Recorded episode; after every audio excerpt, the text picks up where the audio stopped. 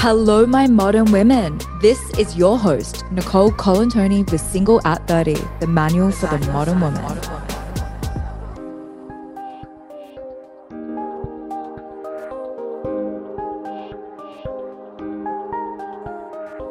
Okay, as most of you now know, I have had a few defining relationships in my time, most of which ended in betrayal, trauma, and heartbreak in one form or another. I have had my heart broken to the point where it literally felt like someone repeatedly drove over it in a tractor. I swore off love and built a wall of protection around my heart so high that not even I could gain access to it for basically five whole years. And whenever my friends asked me how my love life was going, I would literally respond with love is dead because I seriously never thought I was ever going to be capable of loving again. And I've also cried myself to sleep more nights than I'd like to admit. I've turned to alcohol, drugs, food, shopping, you name it, to distract myself and basically numb the pain from the memories of how my exes behaved in the relationship, as well as how I allowed myself to behave in the relationship too. Guys, I will be the first to admit that I am not proud of how I've acted in my previous relationships. And not to make excuses, but I simply did not have the insight, tips, or tools that I do now to not only properly understand what was going on, but also to know how to respond to it. And maybe if I had a podcast like this, it could have saved me a few years of deep, deep shame.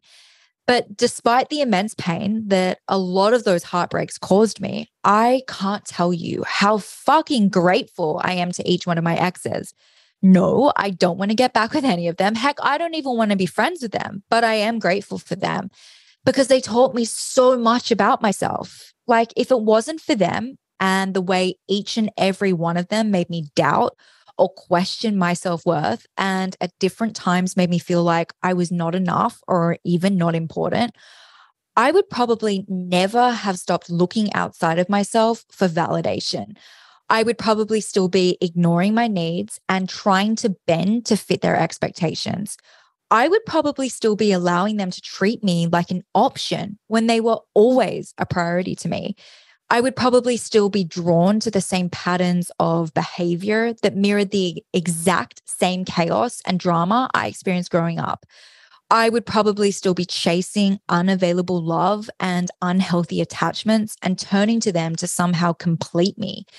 I would probably still be attracted to people who are just a reflection of my inner wounding.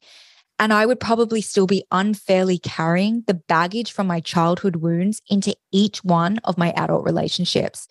And if it wasn't for the fact that some of them refused to take me back, I would probably still be fantasizing about and even trying desperately to create the projection in my head of what I so badly thought we could have been and wanted us to become. And like a junkie waiting for my fix, I would probably still be convincing myself that if they would only just get back with me, that I would feel good again and everything would be okay. Basically, I would never have reached the point of desperation that I eventually did to finally put an end to all the pain that I was in by being forced to, or somehow finding the courage to, basically build a different version of myself. And now, upon reflection, I know that when it came to each one of my ex partners, that we were actually just two people momentarily crossing paths to teach each other a lesson, or in my case, several lessons. And my God, guys, did I learn a lot. I now know that romantic relationships are not what defines us or makes us whole, but that if you are looking for love, you absolutely have to love yourself first. I also know that only by healing the wounds from my past was I ever going to be able to have a healthy relationship in the present with not only myself, but other people too. I now realize that I wasn't necessarily chasing or longing for how I felt about them, but more so how they made me feel about myself when I was with them and it was good. And I now know I can make myself feel that good all on my own. But the sad reality is that before each of those heartbreaks, I hadn't yet learned to love myself. And so when things didn't work out between us, I chose to hate them. But guys, truth be told, I really just hated myself. And the person I couldn't forgive was myself. I also hated the way each one of them revealed the cracks in me that I was secretly hoping they could fix or at least put a band aid over. But if it weren't for the fact that they didn't, I wouldn't now know that you simply cannot expect or rely on anyone other than yourself to make up for all of the needs that weren't met way back when you were a child. And their silence taught me that instead of missing them or wanting them back, I could embody all the qualities I loved about them. I also realized that although I did not grow up in a family that modeled healthy love and communication, I could learn those things and apply them to my own life and my own relationships so that I would never have to repeat the same conditioning and trauma I experienced growing up. And guys, I know this is deep stuff, but this is why so many people take their ex back or settle in relationships that don't serve them because deep down they're too scared to face themselves. And I can vouch for the fact that it's obviously not easy to face yourself and your shit. But guys, what would you prefer? Ending up in the wrong relationship with the wrong person because you refuse to address your problems or doing the work so that you can not only have an amazing relationship with yourself, but other people who are in alignment with who you are and what you want. Guys, time and time again, we have seen how it is so much easier to have someone as a distraction or someone to project all of your own unhealed wounds onto. But at what price? If it weren't for everything I took from each of those heartbreaks, I really don't think I'd be the same person I am today. And I also don't think I would have attracted the wonderful person I am now in a relationship with. And I also would not know with absolute fucking certainty that you are not defined by your relationship status or your past relationship setbacks or even failures. That healthy love will never, ever, ever require you to abandon or sacrifice yourself or your needs in any way, shape, or form. Guys, healthy love will never require you to change who you are or hide your supposed flaws but you won't be able to attract, accept, or even reciprocate healthy love, at least not in the long run, until you know how to love yourself. And guys, this is because an intentional or conscious or healthy relationship doesn't just happen when you meet your partner. It happens the second you start believing you're worthy of it. It happens the second you start acting like you're deserving of it. And why? Because your inner relationship is basically the foundation for all the other relationships in your life which means that if you're like me and you've got past wounds to address, those very same wounds will continue to rear their ugly heads until you work up the courage to do just that.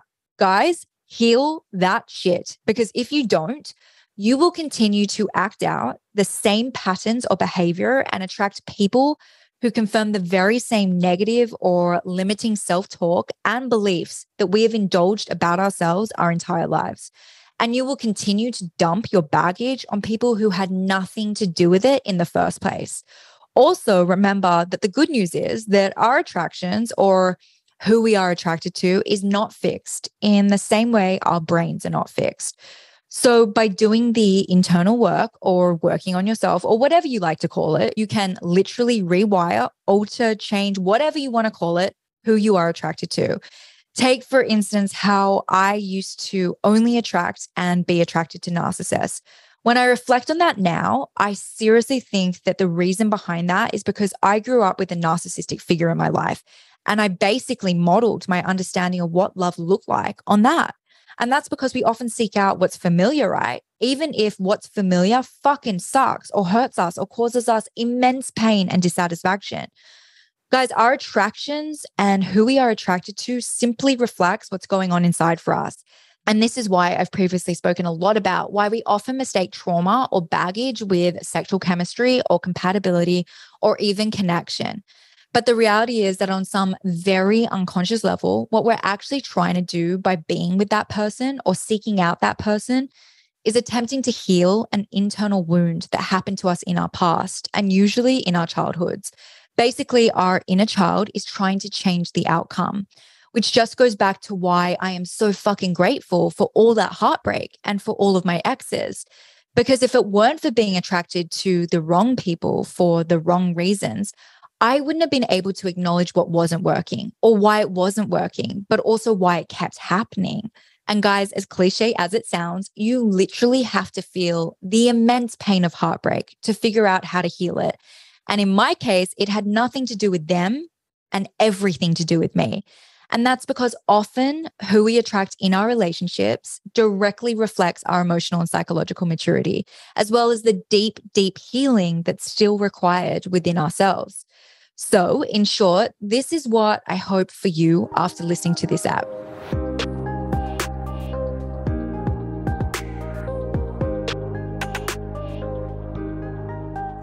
Please remember that learning to let love in when it hasn't historically been safe to do so because of whatever reason, call it fuckboys, narcissists, avoidance, gaslighters, whatever, it's not easy.